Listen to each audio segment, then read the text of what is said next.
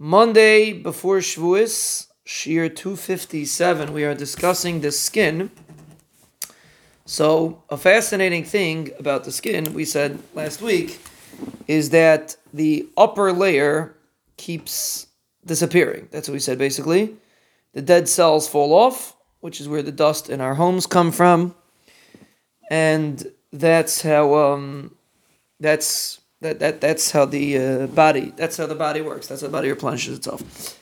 Now, if a per, it's just an interesting thing. If a person wants to make a tattoo, so how do they do that? And if you write on your skin, it will not stay. It will be shedded. It will come right off.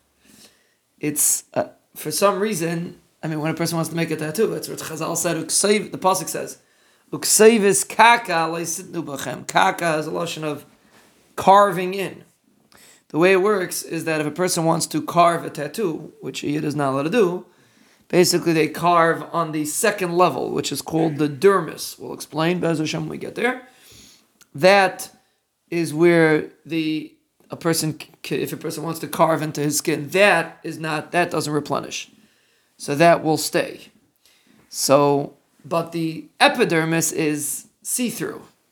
So therefore, even if you write something on a tattoo, it will be able to be seen through the epidermis because the epidermis is see through. But the dermis doesn't replace itself, and therefore the picture will stay.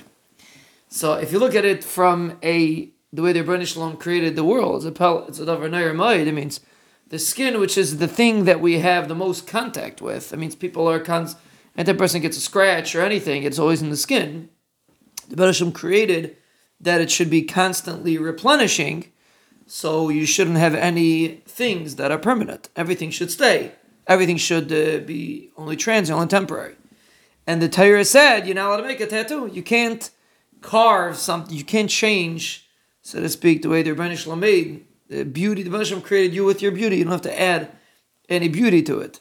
So if you just write on your skin, that's not going to last. Like the Ribbono Shel Olam made it, then it should replenish itself. But if you're going to carve in and it goes onto the lower level, which doesn't generally come in contact with the outside world, that level is not replenishable, and therefore that will be permanent. And therefore, the Banishlam said, Do not change the way I made you. I made you with perfect beauty. And when a person adds something to his body, he is demonstrating a lack of an understanding that the Rebbeinu created his body and made it perfect, and therefore that's the concept of the Torah answering a tattoo.